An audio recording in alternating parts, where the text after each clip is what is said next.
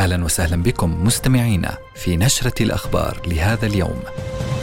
إنها السابعة والنصف وهذه نشرة الأخبار الرئيسة وكالعادة نستهلها بأبرز العناوين وعلى رأس عناويننا لهذا اليوم مجزرة مستمرة حصيلة العدوان على غزة تقترب من 28 ألف شهيد وفي جعبة نشرتنا كذلك تراشق كلامي بايدن يتهم مصر بإغلاق معبر رفح والقاهرة ترد. وكذلك نقدم لكم استفزاز الضفة الاحتلال يقتحم مناطق مختلفة ويضيق على المصلين. في القدس وفي عنواننا الرابع نرصد للجمعة الثامنة عشر. أردنيون ينددون بعدوان الاحتلال وينادون بجسر إغاثة بري لغزة. وفي الملاعب وبانتظار الموعد المنتظر حبس أنفاس أن الشام والعناب في مواجهة تاريخية غدا وإلى التفاصيل.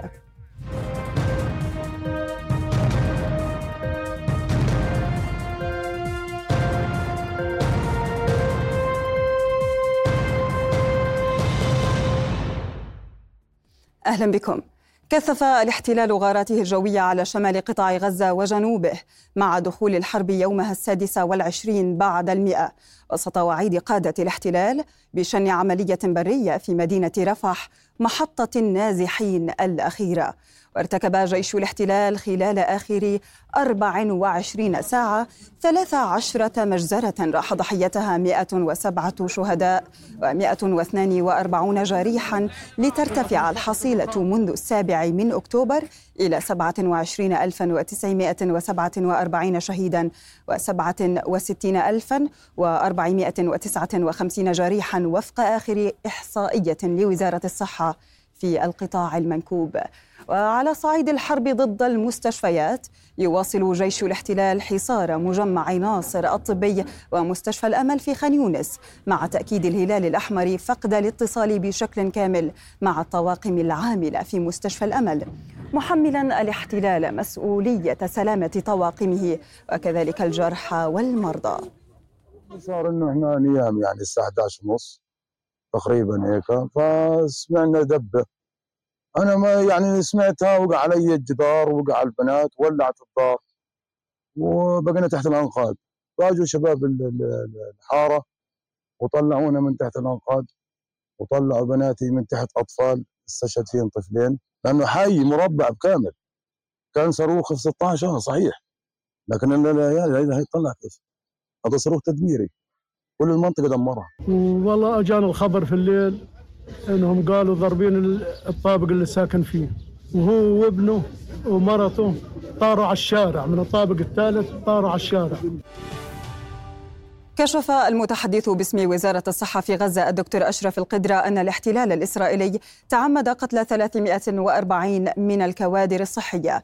هذا وأكد المركز الأورو متوسطي لحقوق الإنسان أن الاحتلال الإسرائيلي يواصل استهداف ما تبقى من المنظومة الصحية في قطاع غزة لتعطيل محاولة إنقاذ الفلسطينيين. ووثق المركز الحقوقي في الأيام الماضية العديد من هجمات الاحتلال الخطيرة التي نتج عنها تعطيل العودة الجزئية لعمل المستشفيات خاصة في مدينة غزة وشمالها. وتواصل قوات الاحتلال اعتقال أكثر من مئة من الطواقم الطبية بمن فيهم مدراء ثلاثة مستشفيات وتخفيهم قسرا منذ اعتقالهم. سرقت قوات الاحتلال الإسرائيلي أكثر من 350 جثمانا من قطاع غزة لغاية الفحص بحثا عن أسرى الاحتلال الإسرائيلي. وادعى جيش الاحتلال سابقا بأنه لم يتم التعرف على الجثث المأخوذة من غزة بأمان مع الحفاظ على كرامة الجثة. ويتم إرجاع الجثث التي لم يتم التعرف عليها بكرامة وفق تعبيره. وكانت قوات الاحتلال قد نبشت المقابر في مدن عدة بقطاع غزة لسرقة الجثث كما سرقت جثامين الشهداء حين داهمت مستشفى الشفاء. ينضم إلينا الآن من مدينة رفح جنوب قطاع غزة مراسلنا غازي العلول عبر الهاتف. أهلا بك غازي مساء الخير وبعد 126 يوما من عمر هذا العدوان الغاشم دعنا نتحدث عن حال القطاع إنسانيا صحيا وكذلك في الميدان. نعم مساء الخير وتحية لك رفاه. حقيقة الوضع الإنساني في قطاع غزة خاصة في المناطق التي يتواجد فيها عدد كبير من النازحين يزداد سوءا في ظل عوامل عدة أهمها استمرار عملية النزوح وتكدس المواطنين في المناطق الجنوبية الغربية على وجه التحديد ما يعرف بمنطقة المواصي بالإضافة إلى منع الاحتلال ومستوطنيه إدخال المساعدات والشاحنات التجارية من خلال معبر كرم أبو سالم حيث كان من المقرر خلال العشرة أيام الماضية أن تدخل كميات كبيرة من الشاحنات المحملة بالمواد الغذائية وكذلك المواد التجارية التي كانت تملأ السوق الفلسطيني بالحاجيات والبضائع ولكن كلها لم تدخل نتيجة التظاهر وبيات عدد كبير من المستوطنين أمام معبر كرم أبو سالم والذين يحتجون على إدخال المساعدات إلى قطاع غزة. هم يريدون الاستمرار في عملية الإبادة الجماعية بحق الفلسطينيين من خلال كل الأشكال سواء من خلال القصف والعمليات العسكرية وأيضا من خلال منع العمليات الإغاثية داخل قطاع غزة وإدخال البضائع إلى المواطنين المكلومين هنا حقيقة، بالإضافة إلى أن الأجواء الباردة والقارصة داخل خيام النزوح هي الاكثر شد يعني فكر حقيقة بالأطفال الذين أصيب غالبيتهم بالأمراض المعديه والإنفلونزا على وجه التحديد. نتيجة هذا البرد وعدم توفر الإمكانات اللازمة لتدفئة الأطفال ورصد هنا داخل القطاع حالات موت حقيقة نتيجة هذا البرد الشديد بالإضافة إلى نحو 700 ألف فلسطيني أصيبوا بالأمراض المعدية غالبيتهم بأمراض الكبد الوبائي من نوع A هذه الظروف نتيجة حالة التكدس عدم توفر المياه النظيفة للشرب عدم توفر كذلك المواد التنظيفية مواد التنظيف اليومية داخل خيام ومخيمات النزوح واللجوء. هذا الأمر بالتأكيد يزداد سوءا بمرور الأيام وباستمرار هذه الحرب. لذلك دائما ما كانت تتعالى خلال الفترة الماضية مطالب الفلسطينيين بضرورة إنهاء هذه الحرب واستمرار الضغط على كل الأطراف لعودة النازحين إلى مناطق سكنهم. بطبيعة الحال نتيجة التكدس ونتيجة تواجد الفلسطينيين في بقعة واحدة في منطقة يعني تقدر ب 55 كيلومترا مربعا وأتحدث هنا عن رفح مثلا وتواجد عدد كبير نحو ألف أو مليون وتسعمائة فلسطيني في هذه المنطقة يدفع نحو الانهيار ونحو الكوارث البيئية والصحية. أيضا ميدانيا تشهد مدينة رفح منذ نحو أربعة أيام استمرارا للقصف الجوي كذلك للمدفعي وأيضا الزوارق الحربية التي تطلق نيرانها تجاه المواطنين الذين يتواجدون على شارع البحر. هم يريدون مزيد من الضغط على المقاومة الفلسطينية للرضوخ للاشتراطات المتعلقة بالمفاوضات الجارية والحثيثة في مصر في القاهرة كذلك للاجتماعات التي يعني تدور في دول عربية عدة وصولا إلى وقف إطلاق النار. ولكن المقاومة الفلسطينية من جانبها تؤكد بأن الثبات للفلسطينيين هو الدعم الأساسي للمفاوضات التي تجري حاليا. لذلك هي مرحلة حساسة بكل المقاييس فيما يتعلق بحالة المواطنين وكذلك بالأوضاع الميدانية سيما في ظل تلويح الاحتلال بإمكانية فعل عملية عسكرية داخل مدينة رفح. وهذا الأمر بالتأكيد له تبعاته فيما يتعلق بأين سيذهب المواطنين الفلسطينيين في هذه المدينة الصغيرة والتي بالفعل يتواجد فيها ويتكدس فيها عدد كبير من المواطنين. نعم غازي كذلك دعنا نتحدث عن الحالة الإنسانية المتعلقة بالقيود المفروضة على الأونروا في الآونة هذه هل لمستم بعض التقييدات من قبل المساعدات التي تقدمها الأونروا هل أصبح الأمر بالفعل وشيكا على نفاد المساعدات التي تقدمها الأونروا في هذه المرحلة للغزيين؟ يعني منذ فترة طويلة والأونروا تعمل بالشراكة مع مؤسسات إغاثية أخرى على غرار مثلا مؤسسات دولية Save the Children وغيرها من المؤسسات الإغاثية داخل القطاع. وتحاول تلبية احتياج الفلسطينيين بالمعونات بالمستلزمات الضرورية لإغاثة الفلسطينيين. ولكن كانت قد قالت الأونروا صراحة إن وقف التمويل الدولي لها سيوقف عملياتها الإنسانية داخل القطاع في مدة أقصاها نحو نهاية شهر فبراير الذي يعني نعيش أيامه الأخيرة الآن. وهذا بالتأكيد له تبعاته فيما يتعلق بالمعونات التي تصل للمواطنين. كان الفلسطينيون قد أعربوا عن قلقهم حقيقة نتيجة هذه الضغوطات التي تمارس على الجهة الأممية الأكبر التي تساعدهم في تحمل أعباء هذه الأيام الصعبة. وبالتأكيد هم يترقبون آه، إنهاء هذا الملف وعودة المساعدات بشكل طبيعي. بالتأكيد التمويل الذي قطع على الأونروا ينعكس تماما على الفلسطينيين بدأت المعونات التي آه، آه، يعني كانوا يتلقونها خلال الأيام الماضية تتقلص. غالبية الفلسطينيين لم يستفيدوا من الطحين مثلا الذي توزعه الأونروا في دورات شهرية تصل العائلات الفلسطينية. وبالتأكيد آه، قطع هذه الإمدادات بالنسبة لهم سيكون عاملا اساسيا في آه، يعني آه، رضوخهم ربما للكوارث المتعلقة بهذا الجانب. غازي كذلك دعنا نتحدث إن كان لديك أي معلومات عن الممرات الآمنة التي يدعي الاحتلال تحويلها بين ممر وآخر وهل بالفعل هي آمنة وهل بالفعل الغزيون يقدمون على الرجوع إلى منازلهم في حال أعلن الاحتلال أن هناك ممر آمن؟ يعني الممرات الآمنة آه، كانت آه، بداية هي على طريق صلاح الدين وهو الطريق الشرقي الواصل ما بين كل محافظات قطاع غزة بدءا من بيت حانون شمالا وصولا إلى آه، معبر رفح جنوبا.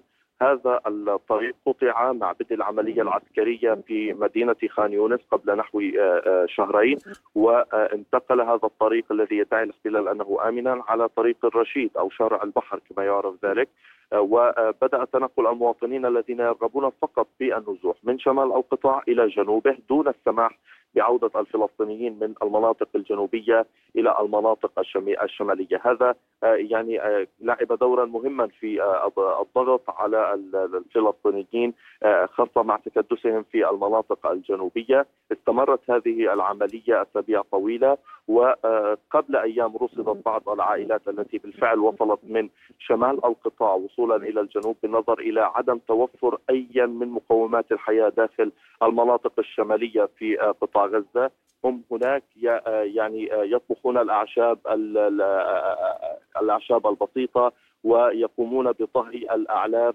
ليتناولوا الطعام. هناك يموتون جوعا وفي جنوب القطاع يموتون بردا ولكن على أي حال آه هذه العملية أو هذا الممر آه آه لم يعد آمنا عندما استهدف الاحتلال بزوارقه الحربية الشاحنة التي كانت محملة بالمساعدات والتي كان من المفترض أن تصل إلى شمال القطاع. لذلك آه، آه، توقفت حركة النزوح على طريق البحر وعاد الفلسطينيون إلى آه، أدراجهم في المناطق الجنوبية. هم ينتظرون أي تحديث فيما يتعلق بالحالة الميدانية ليتسنى لهم الرجوع إلى المناطق في مدينة غزة مثلا أو حتى في شمال القطاع. علما بأن غرب مدينة غزة أو ما يعرف بشارع الرشيد في شارع البحر يشهد الآن معارك ضاريه بين المقاومة الفلسطينية وجيش الاحتلال الإسرائيلي. مراسلنا غازي العلول كنت معنا عبر الهاتف من رفح دمتم في رعاية الله وشكرا جزيلا لك.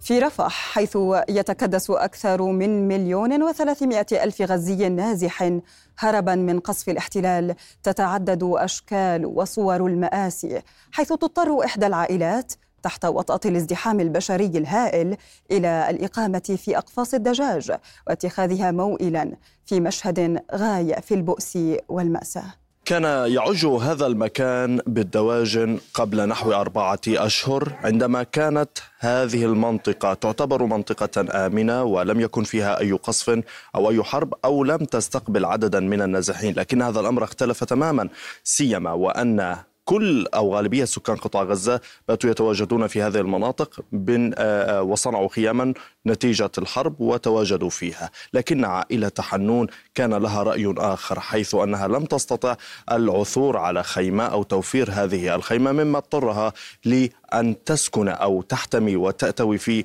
هذا المكان الذي يعتبر مزرعة للدواجن، هنا الأطفال يتواجدون داخل الأقفاص، يبيتون أيامهم. ولياليهم الصعبة داخل هذا المكان البارد. فيش بديل يعني جينا هنا في خيام وأسعار غالية ما قدرناش فجينا المكان هذا. والحمد لله اللي لقيناه يعني. الحمد لله ياك شايف إيش الأولاد وين بناموا على قفص الدجاج وهي الحياة بتشتي كمان بنغرق هنا بنطلع وبننزل فراش وحال المية نقله كله نقله ما فيش يعني الحياة صعبة كتير كتير. يعني فوق ما يتخيلها الإنسان.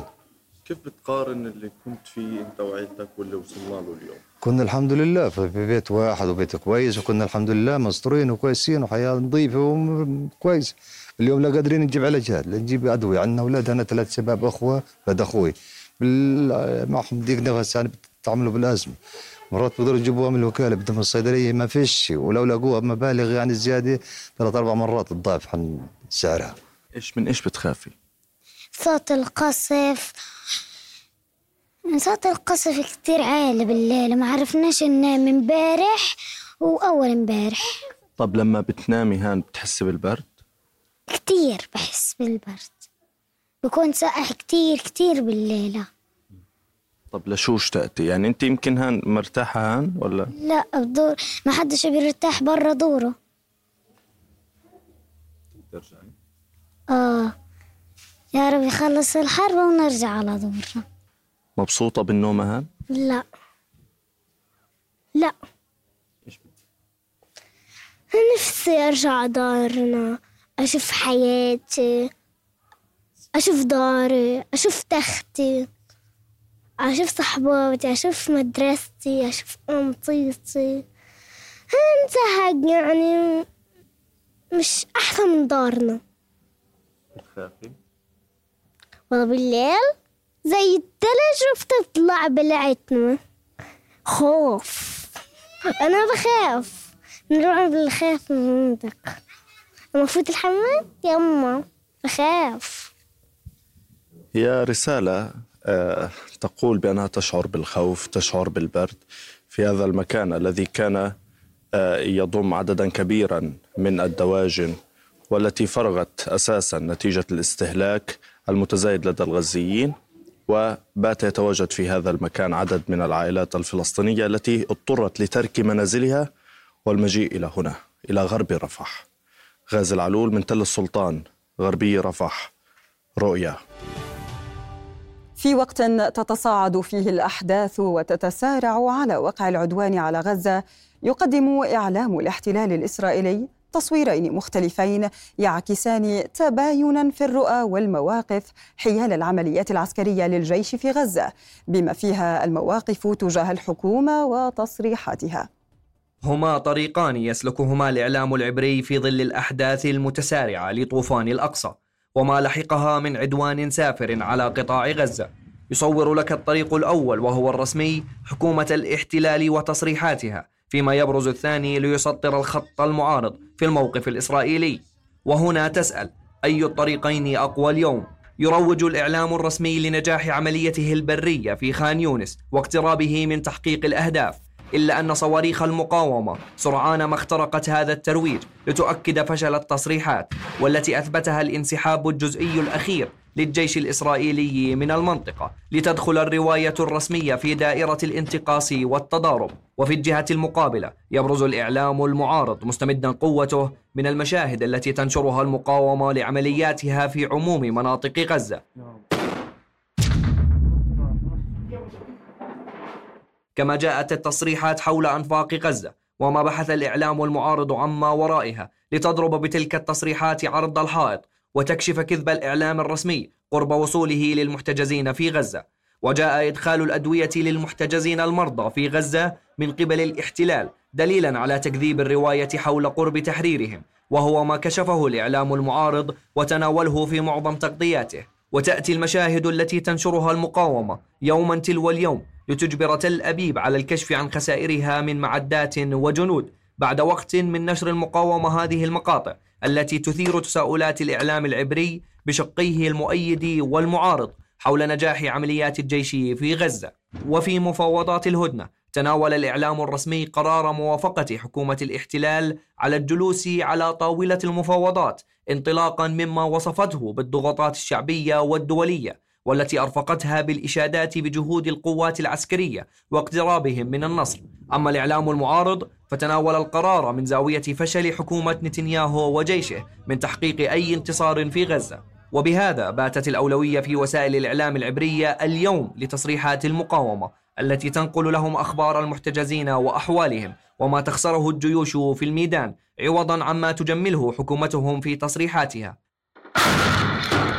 لم تغب الاستطلاعات عن وسائل الإعلام فقد لجأت إليها في كثير من الأحيان. آخرها ما نشرته صحيفة هآرتس العبرية كشفت فيه عن عدم وثوق 58% بنتنياهو مقابل 49 يرون أن عضو مجلس الحرب بني جانتس الأحق بتولي رئاسة الحكومة ومن السلطة الرابعة إلى الخامسة حيث منصات التواصل الاجتماعي التي تنتفض بوجه حكومة الاحتلال معارضة روايتها لصالح الرواية الفلسطينية.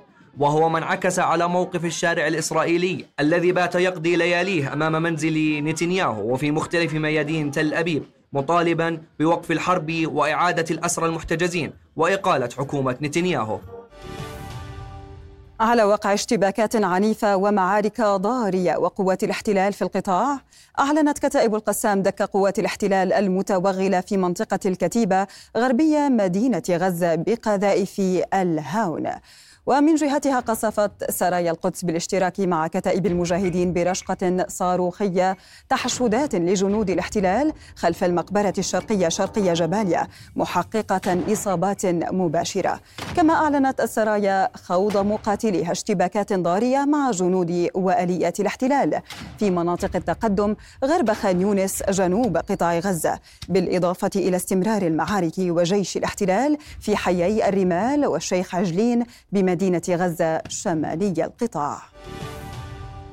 قالت وسائل إعلام عبرية إن الاحتلال نقل ثلاثة عسكريين إلى مستشفى سوروكا في بئر السبع بالنقب بعد إصابتهم بجروح خطيرة في معارك قطاع غزة. وفي سياق متصل ذكرت صحيفة يدعوت أحرنوت أن رئيس الوزراء بنيامين نتنياهو انتقد خلال اجتماع مجلس الحرب الجيش وتقدمه البطيء في قطاع غزة لتحقيق الأهداف التي وضعتها الحكومة. كما أشارت الصحيفة إلى احتجاج نتنياهو خلال الاجتماع على سحب الجيش عددا من الألوية المقاتلة من القطاع. وعقب اجتماع حكومة الحرب قالت رئاسة وزراء الاحتلال إن نتنياهو أوعز للجيش بإعداد خطة مزدوجة لإجلاء الفلسطينيين وسحق كتائب حماس في رفح على حد تعبيره. في انتقاد ضمني غير مسبوق وصف الرئيس الأمريكي جو بايدن الرد العسكري الإسرائيلي على الهجوم الذي شنته حماس بأنه جاوز الحد مؤكدا العمل من أجل التوصل إلى وقف مستدام للقتال. وفي كلمة مفاجئة بالبيت الأبيض أكد بايدن بأنه ضغط على رئيس وزراء الاحتلال بنيامين نتنياهو بشدة لإيصال المساعدات الإنسانية إلى غزة حيث الكثير من الأبرياء يتضورون جوعا في أمس الحاجة إليها وفق تعبيره. وتحدث الرئيس الأمريكي عن اتصالاته التي يجريها منذ بداية الحرب مع المسؤولين المسؤولين القطريين والمصريين والسعوديين من أجل إدخال المساعدات الإنسانية إلى غزة مؤكدا أنه يدفع بقوة من أجل إدخال المساعدات إلى القطاع. وفي وقت سابق صرح البيت الأبيض بأنه لن يدعم أي خطط إسرائيلية للقيام بعمليات عسكرية كبيرة في رفح وأن المفاوضات مستمرة بشأن إطلاق سراح المحتجزين وإنجاز اتفاق هدنة في غزة.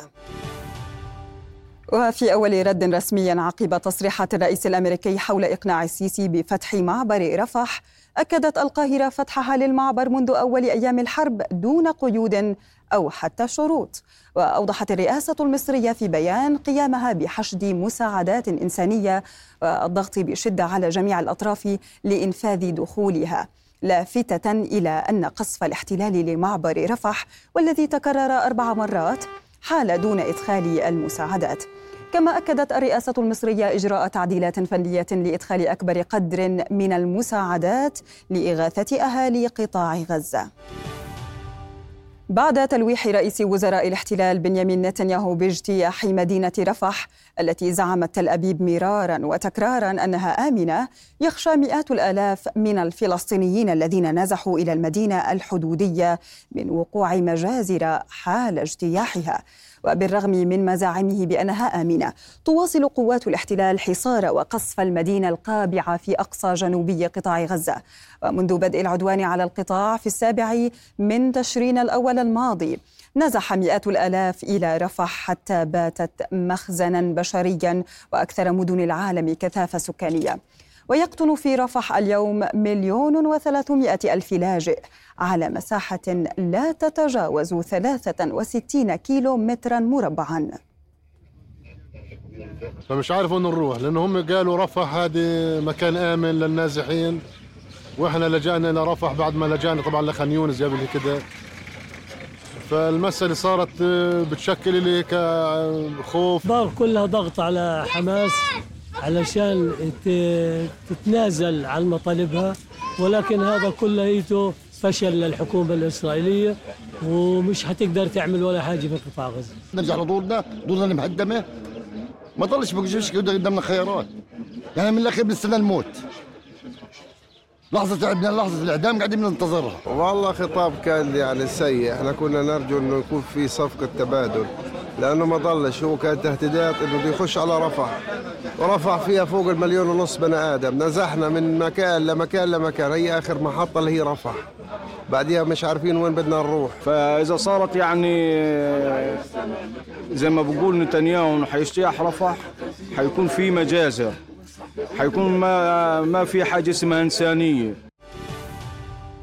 في اجتماع غير معلن تزامن مع جولة رئيس الدبلوماسية الأمريكية أنتوني بلينكن للشرق الأوسط. دعا اجتماع وزاري خماسي عربي تشاوري بالعاصمة السعودية الرياض إلى ضرورة إنهاء الحرب على غزة والتوصل لوقف فوري وتام لإطلاق النار. وشدد الاجتماع الذي عقد بمشاركة وزراء خارجية كل من السعودية وقطر الأردن ومصر والإمارات على ضرورة ضمان حماية المدنيين ورفع كل كل القيود التي تعرقل دخول المساعدات الإنسانية إلى قطاع غزة. كما شدد على دعم وكالة غوث وتشغيل اللاجئين الفلسطينيين أونروا وحث كل الداعمين لها على القيام بدورهم تجاه اللاجئين. فيما أشار البيان الختامي للاجتماع إلى أهمية اتخاذ خطوات لا رجعة فيها لتنفيذ حل الدولتين معلنا رفض عمليات التهجير القسري من قطاع غزة.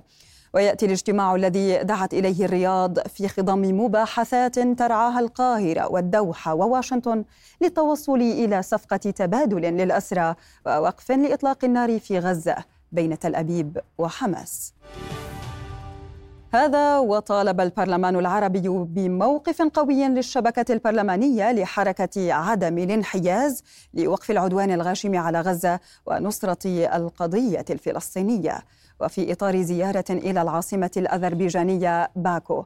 أكد رئيس البرلمان العربي عادل العسومي ضرورة وجود مواقف مؤثرة وقوية للشبكة البرلمانية تجاه المجازر اليومية التي يقوم بها الاحتلال في قطاع غزة.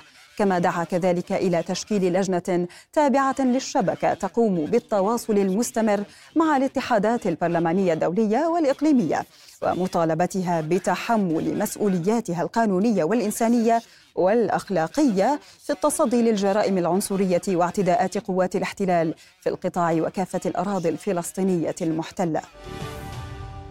استشهد قبل قليل طفل فلسطيني جراء إصابته برصاص قوات الاحتلال الإسرائيلي في بيتا جنوب نابلس.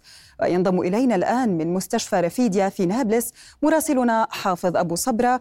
أرحب بك حافظ. اذا ما هي آخر التفاصيل المتوفرة لديك جراء هذا الخبر؟ نعم يعني أعلنت وزارة الصحة الفلسطينية عن ارتقاء الفتى معاذ بني شمسي ويبلغ من العمر 17 عاما آه، شهيدا متأثرا بجروح حرجة أصيب بها برصاص الاحتلال خلال مواجهات اندلعت في بلدة بيتا إلى الجنوب من نابلس المحتلة. وصل معاذ بجروح خطيرة إلى هنا إلى مستشفى رفيديا وقد أصيب بالرصاص الحي في الصدر جراء المواجهات التي اندلعت في المنطقة الغربية من بلدة بيتا. وهذه المنطقة التي على ما يبدو أن الاحتلال يضع عينه عليها كما مساحة أمنية للطريق الالتفافي للمستوطنين الذين يسيرون بالقرب من البلدة صوب بؤرة افيتار الاستيطانية والمستوطنات المحيطة بالمنطقة. هنا عائلة الشهيد تلقي نظرة الوداع الأخيرة عليه في ثلاجة الموتى في مستشفى رفيديا وتحدث أكثر مع القائم بأعمال محافظ نابلس سيد غسان دغلس. جريمة جديدة تضاف لسلسلة من ومستوطن نابلس. هذا الشهيد الثالث الذي يرتقي خلال أقل من أربعة أيام على أرض نابلس. وفي آه، يعني معظم المناطق الشرق الشمال الغربي في دير شرف واليوم الجنوب في بيته. أما في البداية الرحمة للشهداء وشهداء الشعب الفلسطيني في غزة في الضفة الغربية في القدس الشريف. اليوم هو إصرار على القتل ما جرى في بيته. هو إصرار على القتل اقتحامات يومية للبلدة بهدف القتل. وملاحقة الشباب داخل البلدة في الداخل بالبلدة القديمة في بلدة بيته هو إصرار لشهيد القتل لحكومة الاحتلال. لا تكتفي بالمجازر وحرب الإبادة في قطاع غزة وما حدث في طول كرم. قبل يومين من سقوط شهداء وأيضا في بلاطة. وفي نابلس خلال 24 ساعة الماضيه على الحواجز. هو دليل واضح حكومة الاحتلال هي تريد التصعيد. ويعني بعد حرب الإبادة في غزة هي أكبر دليل على الإجرام الاحتلال الصهيوني. اليوم يعني شاب في ريعان شبابه هو يعني تم قتله بدم بارد من قبل آلة جيش الاحتلال الإسرائيلي ويتحمل العالم.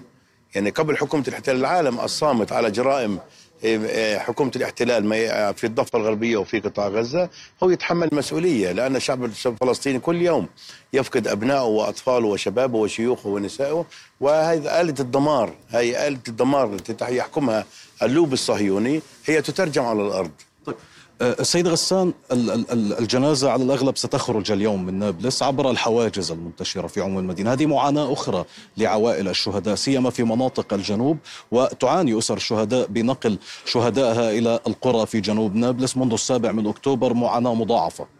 هي معاناة مضاعفة وهذه الحالة نعيشها في يعني ليس الشهيد الأول في بيته بل عشنا في أكثر من شهيد.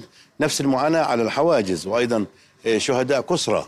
كان هناك شهداء. عند عند تشييع الشهداء يسقط شهداء في بنفس الوقت وأيضا حتى شهدائنا في قطاع غزة على الأرض أشلاء ولم يستطيع حتى الهلال الأحمر يتم قصفه. هذا دليل واضح على الإجرام. ولكن مدينة نابلس خصوصية محافظة نابلس هي تعيش في حصار منذ عامين والحصار كل يوم يتجدد ويتم تجديد الحصار والقتل على الحواجز. هي هذا سبع حواجز تحيط بالمدينة وتحاصر البلدات وتحاصر المدينة بشكل يعني لم يسبق له مثيل هي فقط لضرب حالة النسيج الاجتماعي الفلسطيني أو الاقتصاد الوطني الفلسطيني وضرب المعنويات الشعب الفلسطيني ولكن الشعب الفلسطيني عندما يشاهد المشاهد التي تخرج من قطاع غزة بالتأكيد هو هو الأم اليوم الدم يوحد ما بين بيته وما بين خينونس. طيب أخيرا آه، آه، غسان وأنت مختص في ملف الاستيطان، هذه الجريمة يعني آه، ليست مزدوجة بل ثلاثية، الحواجز والحصار على نابلس، جرائم الإعدام الميدانية وأيضا المنطقة الغربية في بيته يريد الاحتلال السيطرة عليها كمساحة أمنية للشارع الاستيطاني، ما خطوره خطوه كهذه؟ يعني الاحتلال يتفنن بعقابه ويتفنن بتوسيع الاستيطان واستغل حالة الحرب على قطاع غزة و قام بفتح 19 طريق استيطانية وأقر 11 وحدة استيطانية أو بورة استيطانية عدا على الوحدات الاستيطانية حوالي يعني 10 12000 وحدة استيطانية. خلال فقط من 7 أكتوبر ليومنا هذا هو دليل واضح أن لا يفكر الاحتلال وحكومة الاحتلال إلا فقط بالاستيطان، الهدف القدس، الهدف الأرض، الهدف الضفة الغربية، توسيع الاستيطان، الهدف هناك كثير من آه الأهداف وبنك الأهداف لدى حكومة الاحتلال منها يعني هدف الاستيطان وهو الأكثر بالنسبة لهم لحكومة الاحتلال. شكرا سيد غسان دغلس قائم بأعمال محافظ نابلس. اذا هنا في مستشفى رفيديا حيث يستعد أهالي بلدة بيتا إلى الجنوب من نابلس للخروج بموكب تشييع الشهيد الفتى معاذ بني شمسة يبلغ من العمر 17 عاما وهو واحد من بين عدة إصابات برصاص الاحتلال. جراء المواجهات التي ما زالت مندلعة هناك في بلدة بيتا بالتحديد في المنطقة الغربية وفي محيط البلدة القديمة من البلدة الواقعة إلى الجنوب من مدينة نابلس. فيما منذ قليل آه، رصدت عبر مقاطع مصورة انتشرت على مواقع التواصل الاجتماعي منع قوات الاحتلال للطواقم الطبية ومركبات الإسعاف من التنقل بحرية لنقل الإصابات. وأيضا مع بدء هذه المواجهات كان هناك حادث سير ذاتي ما بين عدد من آليات الاحتلال وذلك أدى إلى إصابة ثلاثة من جنود الاحتلال نقلوا عبر الطريق من بيتا إلى حوارة صوب معسكر حوارة الاحتلالي المقام على أراضي قرية بورين قرب حاجز حوارة إلى الجنوب من نابلس المحتلة. مراسلنا حافظ أبو صبرة شكرا جزيلا لك والرحمة الواسعة للشهيد ولجميع الشهداء. شكرا لك. ونبقى في الضفة الغربية حيث اقتحمت قوات الاحتلال فجرا بلدة بيتا جنوب نابلس وانتشرت في أحيائها وداهمت بعض منازلها. كما اقتحمت بلدات سنجل شمال رام الله وحج شرق قلقيلية وبيت فجار جنوب بيت لحم. ولاحقا أفاد الهلال الأحمر الفلسطيني بإصابة خمسة فلسطينيين في مواجهات مع قوات الاحتلال إثر اقتحامها بيت فوريك قرب نابلس وفي السياق اقتحم مستوطنون بحماية قوات الاحتلال قبل وبعد ظهر اليوم قرى وبلدات في نابلس ورام الله وحاولوا مداهمة عدة منازل. ومن جانبه أكد نادي الأسير الفلسطيني في بيان صحفي أن قوات الاحتلال اعتقلت منذ مساء أمس وحتى صباح اليوم 15 فلسطينيا على الأقل من الضفة الغربية. بينهم صحفي من طول كرم وأسرى سابقون. وتركزت عمليات الاعتقال في محافظتي رام الله وطول كرم فيما توزعت بقية الاعتقالات على محافظات أريحة ونابلس والقدس. وبذلك ترتفع حصيلة الاعتقالات بعد السابع من أكتوبر إلى 6940 ارتفعت وتيرة اعتداءات المستوطنين في الأيام الأخيرة بحق الفلسطينيين في مختلف المناطق لكنها اشتدت في مناطق التجمعات الرعوية وتمثلت في جرائم سرقة المواشي والاعتداء على السكان كما حدث في تجمع رأس العوجة قرب أريحة تفاصيل أوفى في التقرير التالي. الاعتداء الكبير لمستوطني البؤر الرعوية المسلحين على فلسطيني تجمع رأس العوجة على الطريق صوب مدينة أريحة ما يزال يتفاعل بشكل كبير سيما مع الوحشية التي أظهرتها المقاطع المصورة من اعتداء للمستوطنين بالشراكة مع أفراد جيش وشرطة الاحتلال على أهالي التجمع الرعوي من النساء والرجال والأطفال. والله أنا كنت في أريحة اتصلوا علي ولاد في قالوا عندنا مستوطنين في في في المزرعة. جينا وإنه في شرطة ومستوطنين وجيش. كانوا ثلاث أربع يعني في البداية. بعدين تلاقي وصل يمكن المستوطنين ل 50 أو 45 تقريبا. وشرطة وجيش وزي كذا وضلينا نقول لهم هاي إنه هو يقول إلي وسارقينها ويدعي بالادعاء هذا. وعلى علما يعني هاي أنا لم لليوم هذا هي ثلاث يوم الحادث له. ولدتها عندي لليوم يعني. والمستوطنين صاروا يحاجروا على بيتنا وعلى عائلتي و... ومدافش الاولاد وزي هيك طبشت إجر مرتي. وأنا ضربنا المستوطن على ظهري في في البندقية تاعته. عندي إصابة في ظهري منه. لا تتوقف اعتداءات المستوطنين عند هذا الحد ولا في هذه المناطق من الضفة الغربية. تتوسع الصورة لتظهر جانبا من هذه الوحشية في تهجير أهالي مسافر يطا جنوب الخليل إضافة للأغوار الشمالية وقرى جنوب نابلس كحوارة والمجمع القروي المحيط بها وقرى شمال رام الله كسنجل على سبيل المثال والمغير الواقعة على امتداد هذا الطريق من رأس العوجة حيث الاعتداء الأخير. التهجير في هذه المناطق يبدأ بحصارها الخانق الذي يفرضه الجيش وينفذه المستوطنون. مانع للسهل هذا كله ولا هي طلع. عين عمد العين ما تشوف من هان لأريحة ولا مخلي واحد يطلع. ومن هان للمغير مش مخلي الناس يطلعوا. يعني بس تطلع هي والله معظم الناس حشرين غنمهم في البيت. شو من واجههم المستوطنين بده يعتدوا على الرعيان وبيعتدوا على الغنم. يعني زي ما صار في في الجفتلك وزي ما صار في عم هذاك اليوم بحشروا الغنم وبيلاحقوا الرعيان فيش فيش يعني مقيمات للحياة. لا يعني كهرباء كان برضه بسيطة. أما المي عندنا مي مليحة النبع عندنا مليحة. والحين الصعوبات اللي بنواجهها في الظروف هاي لما إحنا غنمنا في البرك يعني صارت تكلفنا مكلفة كثير علينا.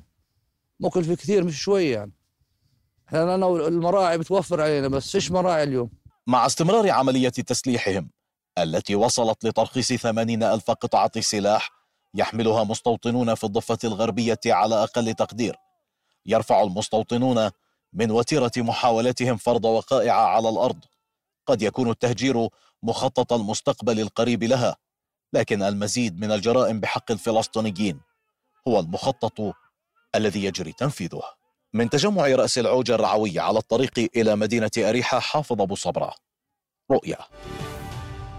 اعتدت قوات الاحتلال الإسرائيلي على شبان فلسطينيين بالضرب عند باب الأسباط في القدس المحتلة استمرارا في نهجها بالتضييق على الفلسطينيين ومنعهم من الوصول إلى المسجد الأقصى المبارك لأداء الصلاة.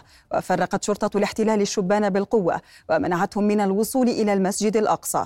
كما نصبت حواجز حديدية في محيط البلدة القديمة بالقدس المحتلة قبيل صلاة الجمعة. ورغم القيود أدى 25 ألفا صلاة الجمعة في المسجد الأقصى المبارك. مبارك. أظهر استطلاع للرأي بأن شعبية حزب الليكود اليميني برئاسة بنيامين نتنياهو تواصل أو يواصل التراجع لدى الإسرائيليين مع استمرار تقدم حزب الوحدة الوطنية الوسطي برئاسة بني غانس وبحسب صحيفة معاريف العبرية فإن حزب الليكود سيحصل على 17 مقعدا بالكنيست في حال جرت انتخابات اليوم وهو ما يقارب نصف مقاعده الحالية البالغة 32 مقعدا من مقاعد الكنيست المئة وعشرين. وتوقع المستطلعة آراؤهم حصول حزب الوحدة الوطنية برئاسة غانس على 32 مقعدا مقارنة مع عدد مقاعده الحالية البالغة 12 مقعدا. واستنادا إلى النتائج فإنه ما زال 32% فقط. يعتقدون أن نتنياهو هو الأنسب لرئاسة الحكومة مقابل 48% يعتقدون بأن غانس هو الأنسب لهذا المنصب فيما لا يملك 20% إجابة محددة. أما الآن ينضم إلينا من رام الله الكاتب والمحلل السياسي الأستاذ جهاد حرب. مساء الخير أستاذ جهاد. أهلا وسهلا. أستاذي اسمح لي أن نبدأ من زيارة بلينكن المتكررة إلى المنطقة وبعد كل هذه الزيارات هل يكرر بلينكن نفسه في كل زيارة أم أنه حمل هذه المرة في جعبته الجديد؟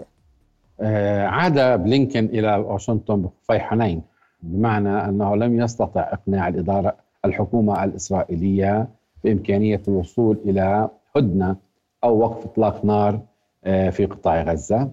ولم يحصل على أي تعهد قبل الحكومة الإسرائيلية بعدم الذهاب أو اجتياح آه، محافظة رفح التي فيها حوالي مليون 300 ألف فلسطيني أغلبهم نازحين وهم في الخيام. بمعنى أن إمكانية آه، الاجتياح هذا يعني مزيد من قتل الفلسطينيين والعنف. ولم يحصل على خطة لليوم التالي من قبل الحكومة الإسرائيلية أو مقترحات لليوم التالي من قبل الحكومة الإسرائيلية. وفي ذات الوقت لم يتمكن من تمرير البرنامج المتعلق بالسلام الإقليمي مع الحكومة الإسرائيلية الحالية والذي كان طابعه أن يكون هناك اتفاق بين السعودية وواشنطن أو الولايات المتحدة الأمريكية على عملية تطبيع مع إسرائيل. لكن وفقا للشروط السعودية والعربية بأن يكون هناك مسارا واضحا ومحددا وإطارا زمنيا لإقامة الدولة الفلسطينية. وبالتالي بلينكن عاد آه، خالي الوفاض إذا جاز التعبير إلى واشنطن دون الحصول على أي تقدم جدي فيما يتعلق بإنهاء الحرب الإسرائيلية. وهذه الزيارة الخامسة ربما كانت مفصلية. لأن آه، وزير الخارجية الأمريكي جاء باحتياج أمريكي صرف. أي آه، الوصول إلى هدنة وتبادل الأسرى كان احتياجا أو حاجة أمريكية تتعلق بالرئيس الأمريكي جو بايدن الذي يستعد لخوض الانتخابات الرئاسية القادمة. يعني سيد جهاد نستطيع على أن نقول عديدة. نعم. بأن بايدن فعليا ضاق ذرعا بتصرفات نتنياهو وبدأ يسحب كل المعطيات وكل الدعم. من إسرائيل في هذه المرحلة؟ دعينا أقول أن بايدن بتصريحه الأخير بأن إسرائيل تجاوزت الحد في ردها على عملية السابع من أكتوبر. هذا في ظني تهديد مباشر لرئيس الحكومة الإسرائيلية. ثانيا قبل عدة أيام الكونغرس الأمريكي خاصة الحزب الديمقراطي امتنع رفض التصويت على قرار مستعجل على قانون مستعجل من أجل منح إسرائيل. المساعدات المالية. وبالتالي هذه رسائل لرئيس الحكومة الإسرائيلية. لكن علينا أن نفصل ما بين العلاقة الاستراتيجية بين إسرائيل كدولة والولايات المتحدة الأمريكية وما بين الإدارة الأمريكية الحالية ورئيس الحكومة بنيامين نتنياهو الذي خيب آمال الرئيس الأمريكي الذي منحه كل الدعم جميع الدعم المالي والعسكري والسياسي في عمليته في السابع من أكتوبر لكن لم يأخذ بعين الاعتبار. بنيامين نتنياهو لم يأخذ بعين الاعتبار الاحتياجات للإدارة الأمريكية الحالية وبالتالي خسر على ما أظن رئيس الحكومة الإسرائيلية اليوم ثقة رئيس آه، الرئيس الأمريكي وربما خسر رضا عن العملية العسكرية. الأمر الذي يشي بإمكانية تحول جدي داخل الإدارة الأمريكية خاصة أن الإدارة الأمريكية لا تتطلع فقط إلى الحرب في قطاع غزة ولا تتطلع فقط لصورتها التي تشوهت أمام المجتمع الدولي وهذا ما قاله الرئيس بايدن قبل عدة أشهر. لكن الأمر الأخطر هي تتطلع لأن هناك إمكانية لانغماس الولايات المتحدة الأمريكية في حرب إقليمية واسعة تمتد من باب المندب مع اليمنيين والبحر الأحمر إلى العراق الذي شاهدنا آه، خلال الأيام الماضية غارات أمريكية على على آه، مناطق في العراق واغتيال لشخصيات عراقية وأيضا سورية. وبالتالي الولايات المتحدة الأمريكية اليوم تخشى من هذا الانغماس في حرب وتخشى على مصالحها. نعم. فحكومة نتنياهو لم تنظر إلى المصالح الأمريكية بأي شيء إنما ذهبت لتحقيق أحلامها بين قوسين بالقضاء على المقاومة الفلسطينية والتي على مدار أربع أشهر لم تتمكن من ذلك بل على العكس تماما زادت شعبية حركة حماس ومقاومة حركة حماس إلى اليوم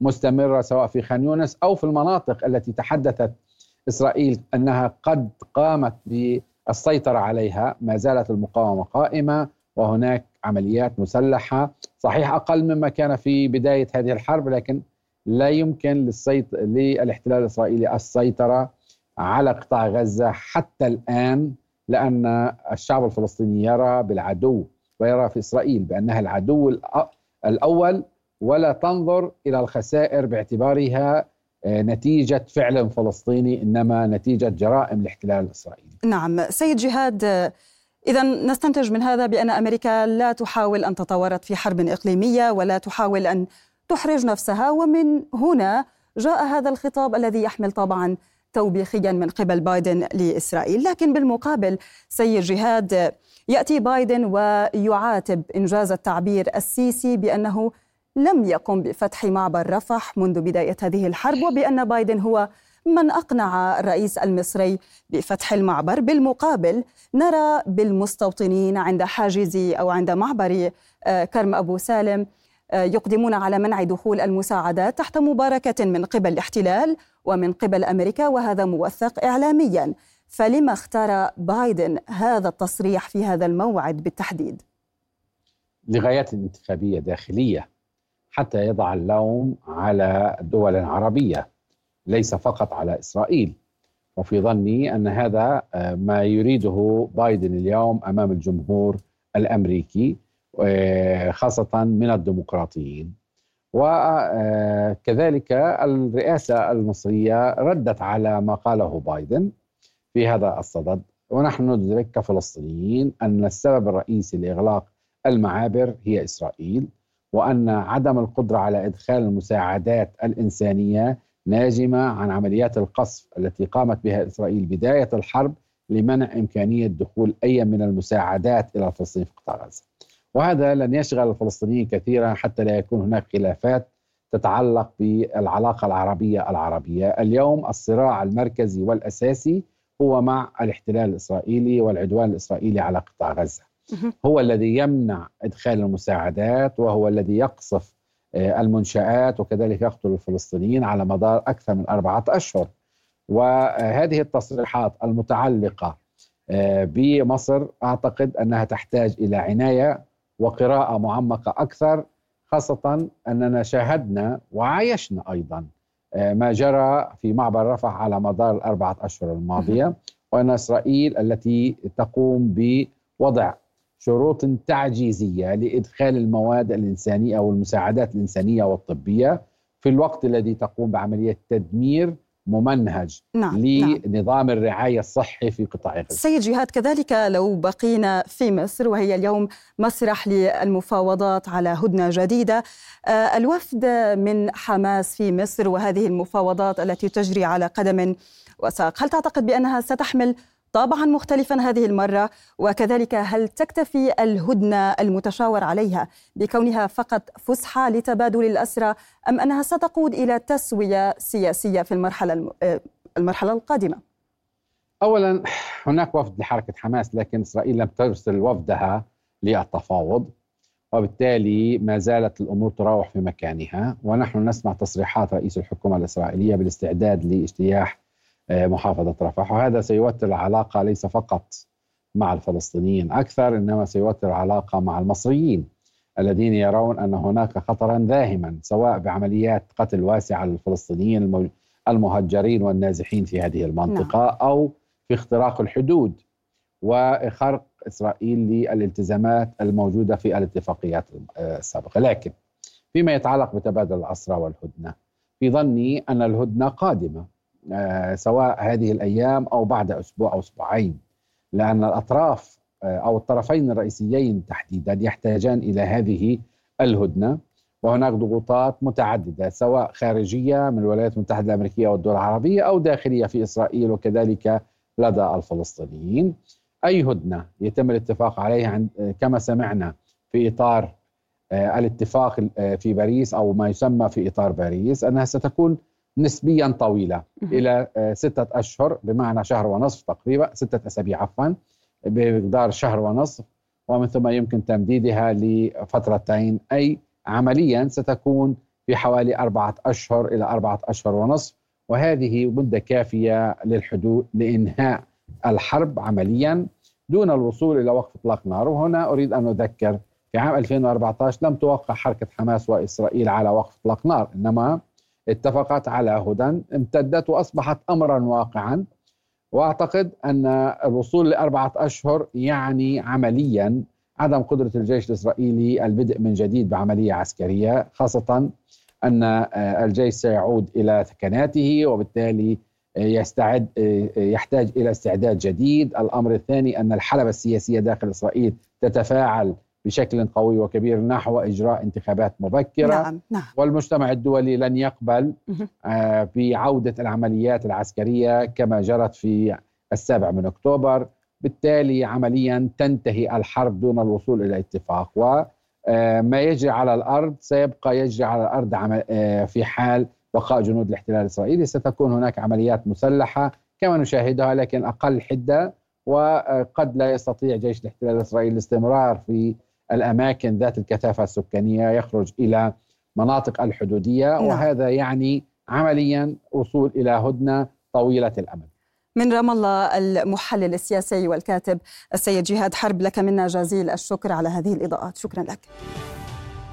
للجمعة الثامنة عشر يستمر الأردنيون بالخروج بالمظاهرات والوقفات الاحتجاجية نصرة لغزة وتنديدا بعدوان الاحتلال الوحشي على القطاع المنكوب 126 يوما من العدوان الغاشم على قطاع غزة.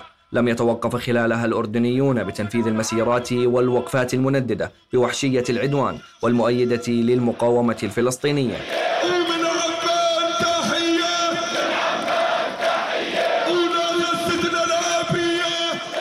جاءت هذه وقفة اليوم لبيان لجميع أهلنا في فلسطين بأننا معهم بكل ما نعمل ليس فقط بالوقفات ليس فقط بالدعاء ولكن بممارسة عملية على الشارع بمقاطعة جميع الشركات التي تدعم هذا الكيان الصهيوني. وكانت استجابة كبيرة من أهلنا في في, في مدينة الكرك وإن شاء الله أنها مستمرة. انطلقت اليوم وإن شاء الله أنها ستستمر خلال الأيام القادمة على أرجاء المحافظة بشكل عام. وطالب المشاركون في الوقفات الاحتجاجية بوقف العدوان على قطاع غزة فورا وإدخال المساعدات الإنسانية والإغاثية وبالسرعة القصوى وبإلغاء كافة أشكال الاتفاقيات والمعاهدات مع كيان الاحتلال.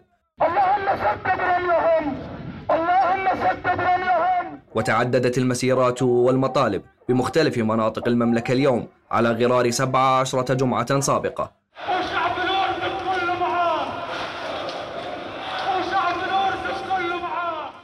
ومن المسجد الحسيني وسط العاصمة عمان انطلقت المسيرة المنددة بالعدوان والمطالبة بقطع كافة العلاقات مع الاحتلال الغاشم.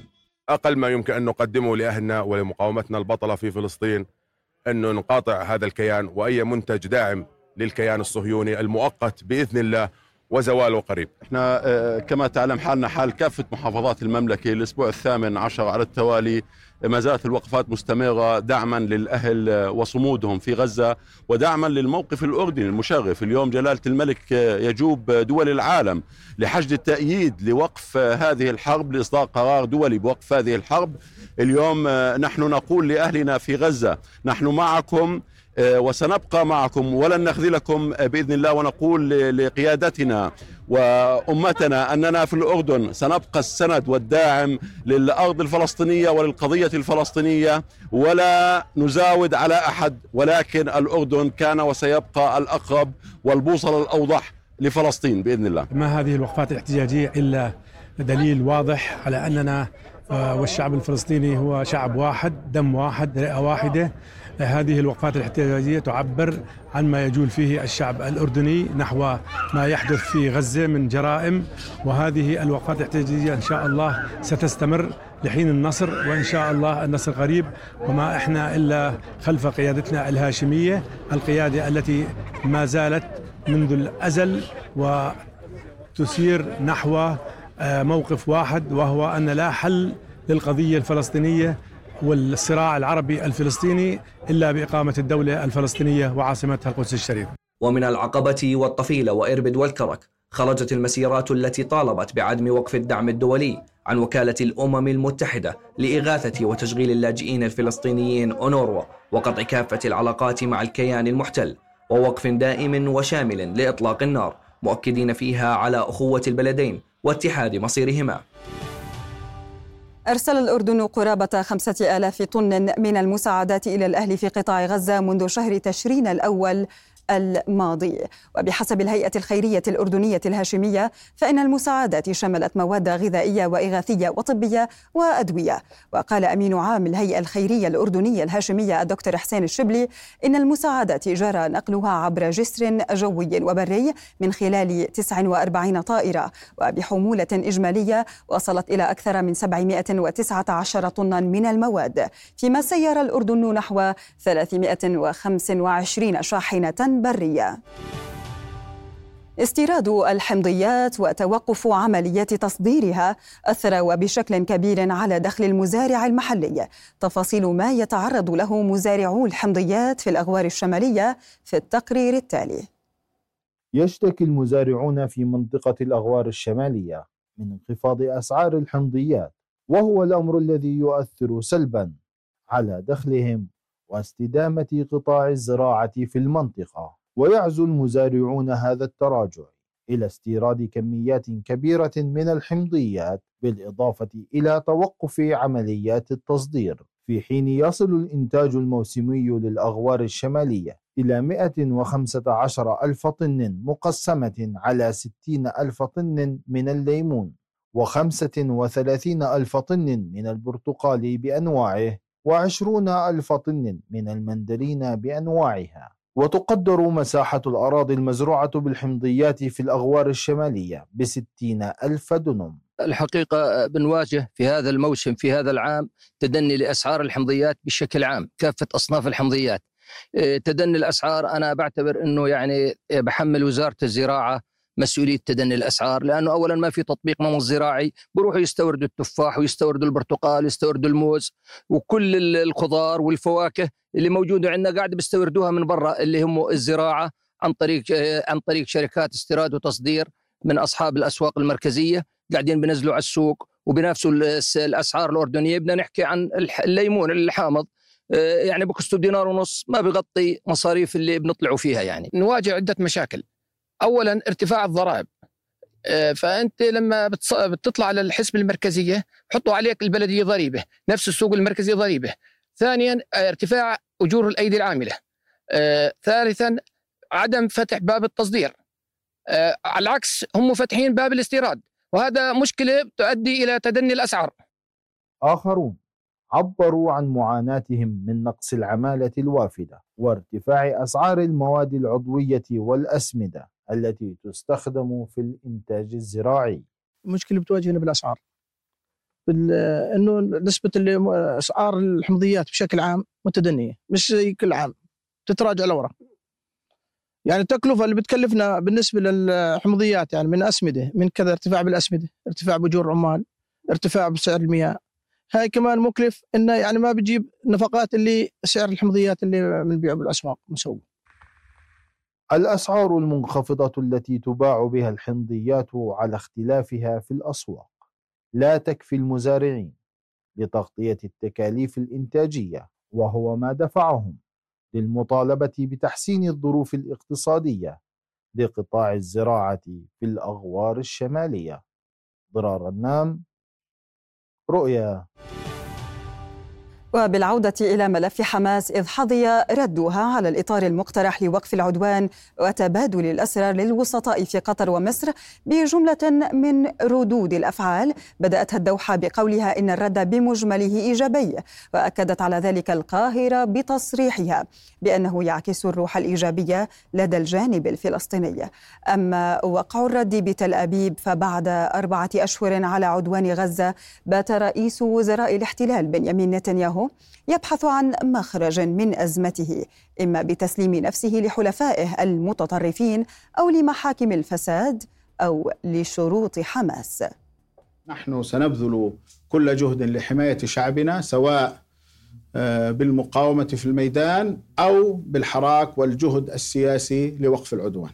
بصيغة رد تفصيلي بنعم ولكن اختارت حركة حماس أن تملأ فراغات اتفاق اطار أعد في باريس وسلم إليها عبر الوسطاء بخطوط عريضة تتعلق بالفلسطينيين بقطاع غزة وحقوقهم وترتكز على أولوية وقف شامل لإطلاق النار. حماس سربت بعد أكثر من عشرة أيام على اجتماع باريس الاستخبارية ردها وسط بيئة معقدة وحساسة تطوق رئيس وزراء الاحتلال بنيامين نتنياهو العالق بين موقفه الرافض لوقف النار تجنبا لمواجهة التحقيق ومحاكم الفساد وبين ضغط حلفائه في الغرب وشركائه في حكومة الحرب من التيار الديني القومي والصهيونية الدينية بزعامة بن كفير وسموتريتش في المقابل فإن أصوات أعضاء مجلس الحرب الذين انضموا للحكومة منذ السابع من أكتوبر تشرين أول وفي مقدمتهم بني جانس وغادي آيزنكوت يحاصرون نتنياهو بمطالباتهم المتكررة بضرورة الإجابة عن الأسئلة الكبرى المتصلة بالحرب. وفي مؤتمر صحفي استبق نتنياهو اجتماعا لمجلس الحرب بإطلاق مواقف متشددة من رد حماس على الورقة الأمريكية القطرية المصرية في مناورة استهدفت على الأرجح تأخير استحقاق وقف إطلاق النار في مواجهة الوزراء المطالبين بالبحث عن مخارج للحرب المستعرة. تزامن هذا الإعلان مع جولتين لوزيري خارجية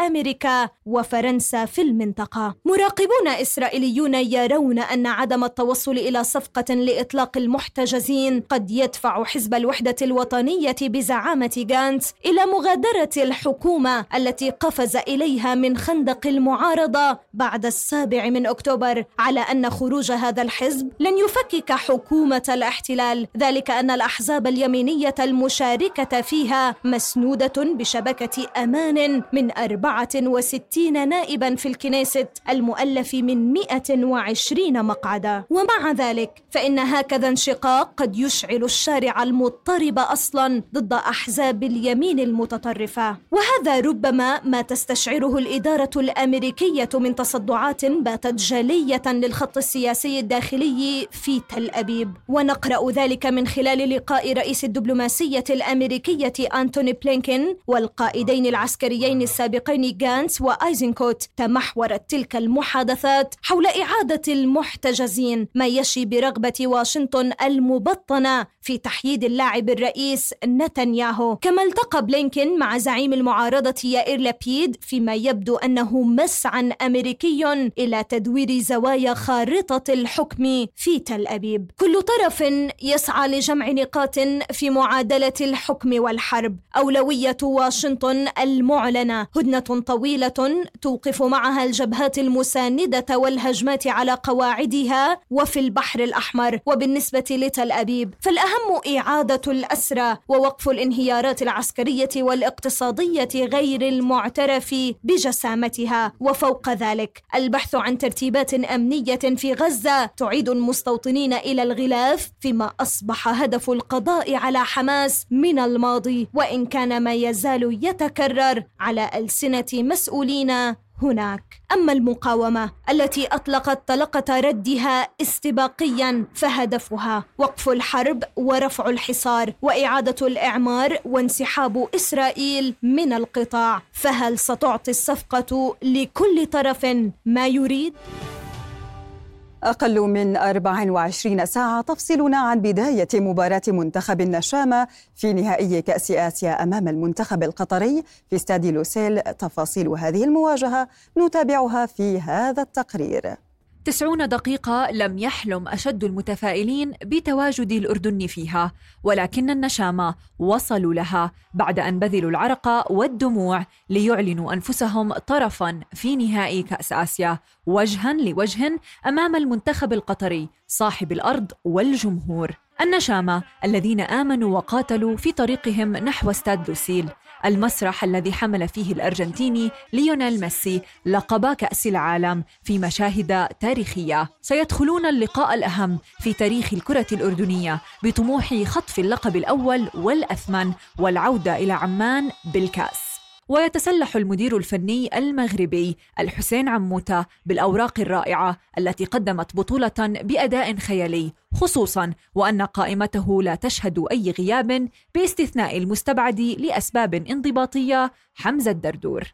النشامة الذين يمتلكون الهجوم الأقوى حيث أحرزوا 12 هدفا بمعدل هدفين في اللقاء معولين على الرباعي المرعب يزن عمات موسى التعمري وعلي علوان ومحمود المرضي وغيرهم من النجوم المميزين الذين سيكونون مطالبين بجهد مضاعف بالإضافة لليقظة على الشق الدفاعي في ظل قوة الخصم وتنوع مصادر خطورته. ويعد المنتخب القطري خصما قويا ووصل إلى المشهد الختامي بعد فوزه في جميع مبارياته في البطولة باستثناء مباراته مع أوزبكستان في الدور ربع النهائي والتي حسمها بفارق ركلات الترجيح ويعول على العديد من النجوم وفي مقدمتهم أكرم عفيف الذي يقدم اداء تاريخيا حاله كحال نجوم النشامة. مباراة ستكون تاريخية بجميع تفاصيلها وتجمع خصمين عربيين لأول مرة منذ نسخة عام 2007 والتي توج بلقبها المنتخب العراقي في أكبر إنجازاته الكروية. فهل يتكرر المشهد ويكون اللقب الأول للنشامة؟ بهذا نكون قد وصلنا إلى ختام نشرة هذا اليوم. دمتم في أمان الله.